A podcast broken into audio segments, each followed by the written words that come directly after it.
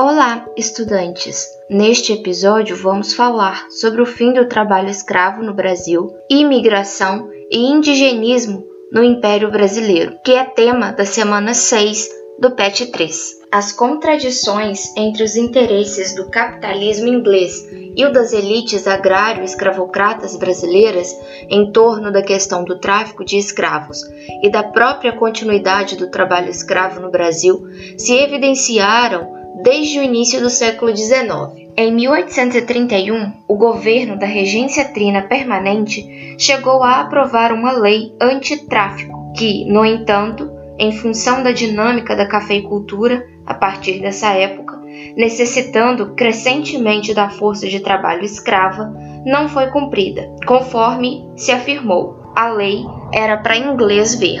As pressões se intensificaram e, em 1845, o parlamento inglês aprovou o Bill Abder, concedendo prerrogativas à Marinha Britânica para que se reprimisse o tráfico de escravos no Atlântico Sul. O objetivo dessa medida era bloquear a ação dos escravistas brasileiros.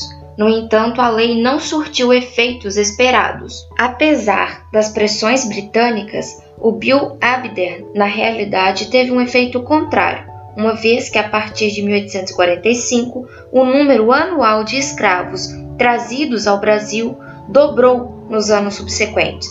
Tal fato se explica por duas razões básicas: a expansão da lavoura cafeeira, o aumento do preço do escravo, o que serviu de estímulo aos comerciantes que se dedicavam ao tráfico. É preciso considerar que a declaração do Bill Abder foi uma resposta às iniciativas do governo brasileiro em dois momentos. Em 1843, ao não renovar os tratados de 1810, que favoreciam o livre cambismo defendido pela Inglaterra, e em 1844, com a aprovação da tarifa Alves Branco, que elevava o preço das taxas alfandegárias. Ressalta-se que essas tarifas tiveram um caráter naquele momento mais fiscal do que propriamente protecionista, pois possibilitavam um significativo aumento das receitas fiscais de arrecadação de impostos por parte do Estado brasileiro.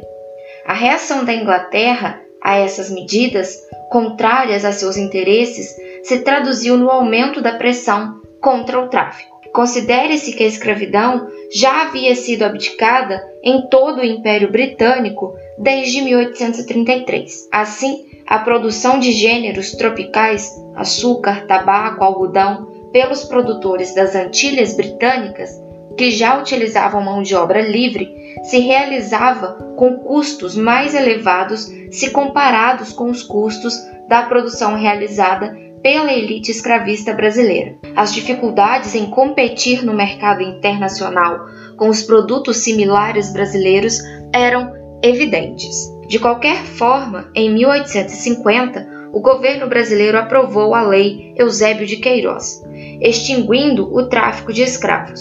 Em 1854, a Lei Nabuco de Araújo, que punia as autoridades portuárias que facilitassem o tráfico. Embora a escravidão tenha permanecido mais 38 anos no Brasil, os fundamentos dessa instituição estavam definitivamente abalados desde a metade do século XIX.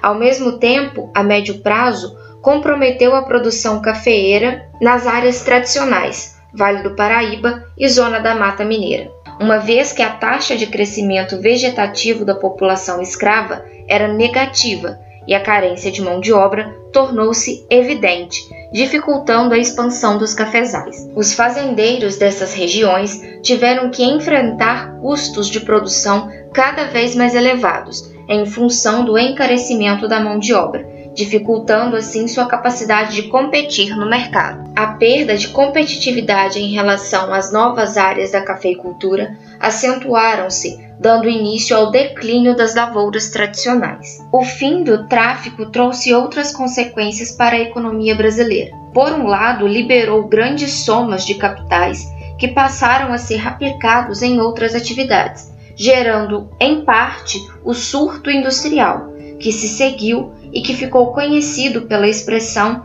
era Mauá. Por outro lado, acelerou o processo de transição da mão de obra escravizada para a mão de obra assalariada.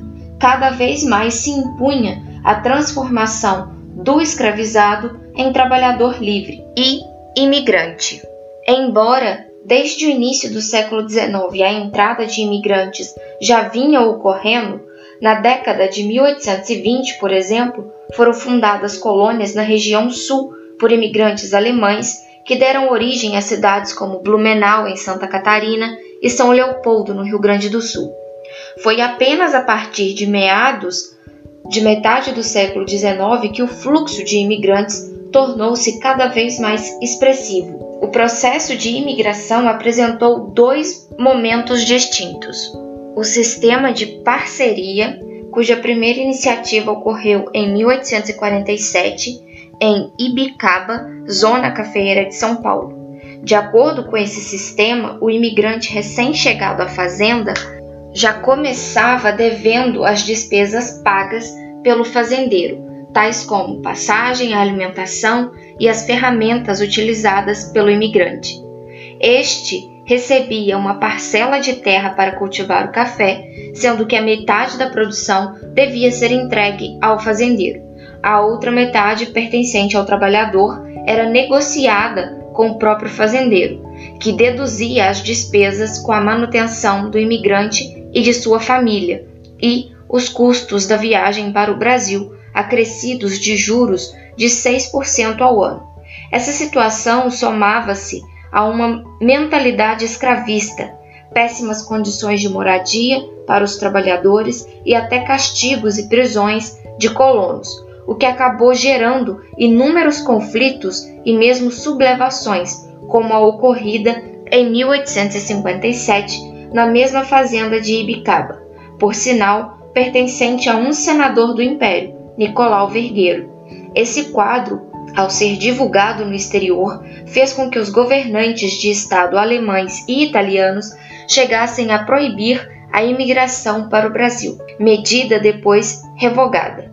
Esse sistema revelou-se, portanto, inviável. E, o segundo momento, a imigração subsidiada, por meio do qual o governo brasileiro ou mesmo provincial arcava com as despesas da viagem do imigrante e de sua família, passando este a receber um salário fixo, tendo-se por base o número de pés de café cultivados acrescido de uma pequena porcentagem do lucro. Com o acentuado declínio do trabalho escravo, sobretudo a partir das décadas de 1870 e 80, ficou claro que a única opção a médio e longo prazos era a imigração em grande escala, inclusive com intensa propaganda na Europa divulgando as oportunidades que o Brasil oferecia. No contexto de transição do trabalho escravo para o trabalho assalariado, o fluxo de imigrantes poderia ter sido ainda maior não fosse a posição da elite política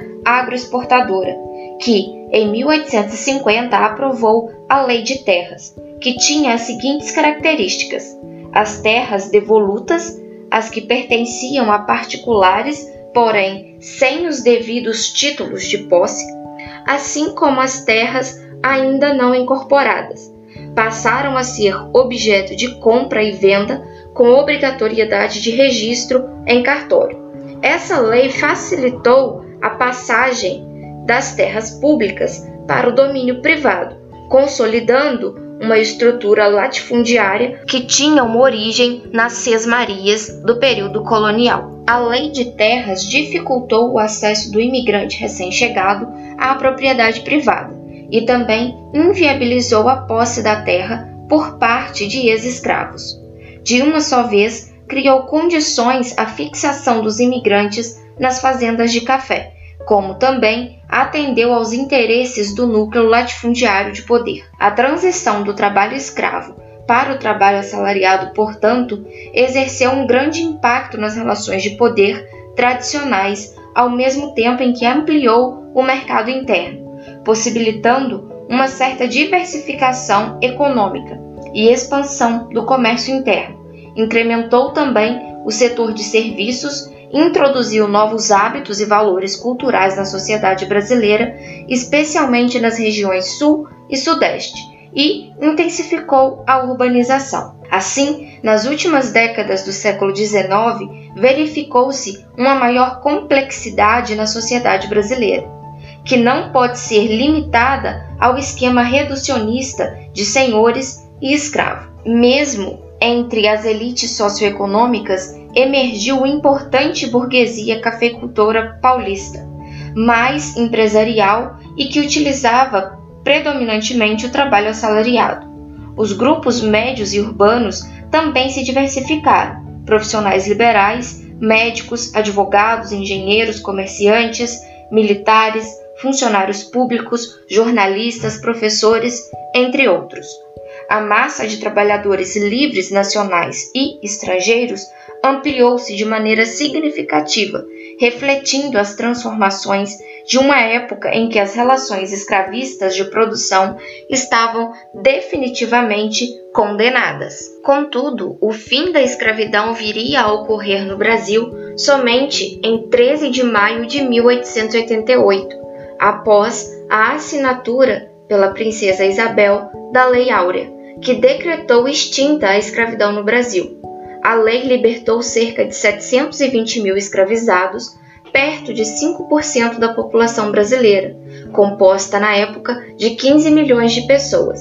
Essa medida foi comemorada por todo o país, com festas, missas e comícios, que reuniam um grande número de pessoas. Contudo, devemos destacar o movimento abolicionista, que já havia ganhado força no Brasil desde inícios do século XIX.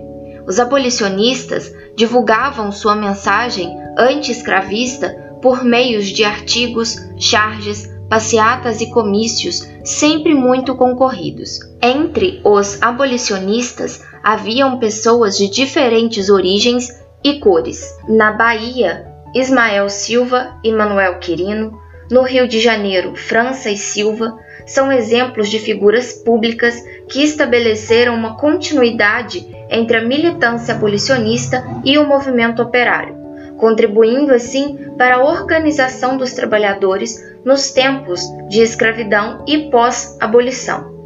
A ação de tais militantes deixa evidente a perspectiva desse abolicionismo negro, que se popularizava por estabelecer a conexão estreita entre o fim do escravismo e as demandas dos trabalhadores por melhores condições de vida. Para os militantes negros e operários, as luzes da abolição libertariam os escravos e a nação, mas também deveriam garantir igualdade de direitos e amplo exercício da cidadania para os egressos do cativeiro. As tipografias onde haviam escravos a exemplo do Jornal do Comércio, no Rio de Janeiro, foram outros espaços de ebulição. Ainda na década de 1860, lia-se nas páginas do jornal O Tipógrafo a convocação de trabalhadores para erguerem a bandeira abolicionista. Nos anos de 1880, esses profissionais criticavam a falta de empenho do governo imperial para garantir a instauração dos ingênuos, prevista na Lei de 1871. Na cena literária da segunda metade do século XIX, escritores negros retrataram em folhetins, poemas e sátiras as regras de uma sociedade formatada pela escravidão e atribuíam aos seus personagens vozes, atitudes, aspirações de escravos e libertos. Machado de Assis Ferreira de Menezes, Maria Firmina dos Reis e Luiz Gama confrontaram em suas obras, cada qual ao seu modo, a condenável lógica escravista, que organizava a sociedade oitocentista.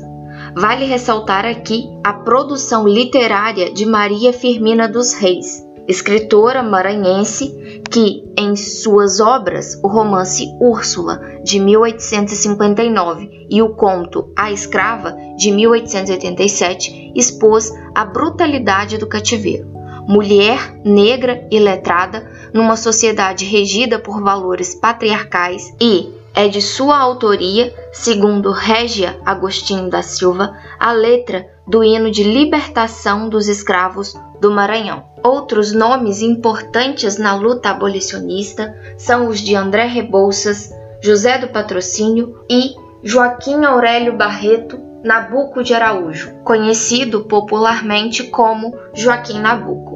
Outro ponto importante a se comentar sobre esse período é o movimento do indianismo. O romantismo brasileiro, a valorização do índio ou do indígena como um elemento diferenciador da identidade nacional e do seu passado como substitutivo de um período histórico legendário que o país não teve.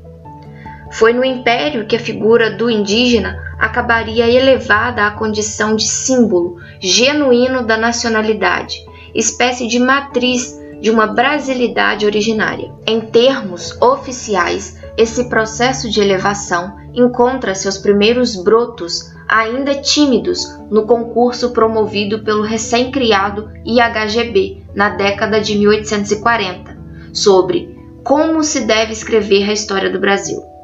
O primeiro coube ao naturalista alemão Karl von Martius, que destacou como eixo de formação histórica brasileira a fusão das três grandes raças encarnadas no português, no indígena e no africano. Von Martius dedicou-se muito à contribuição dos portugueses, quase nada à dos africanos e razoavelmente à contribuição indígena para a formação do Brasil. Mas foi no campo da literatura e das artes que o indígena acabaria alcançando a categoria de símbolo romântico da nacionalidade originária. Um indígena idealizado é certo, e não as culturas e os povos concretos. O meado do século XIX viu florescer a literatura indianista de um Gonçalves Dias, autor de Timbeiras, ou José de Alencar, de Iracema ou o Guarani. Difundiu-se assim o imaginário do índio como herói, espécie de cavaleiro medieval à moda brasílica, como o personagem Peri de Alencar, notabilizado por sua coragem e por seu amor a Ceci. E assim vamos finalizando este episódio. Desejo bons estudos, até a próxima.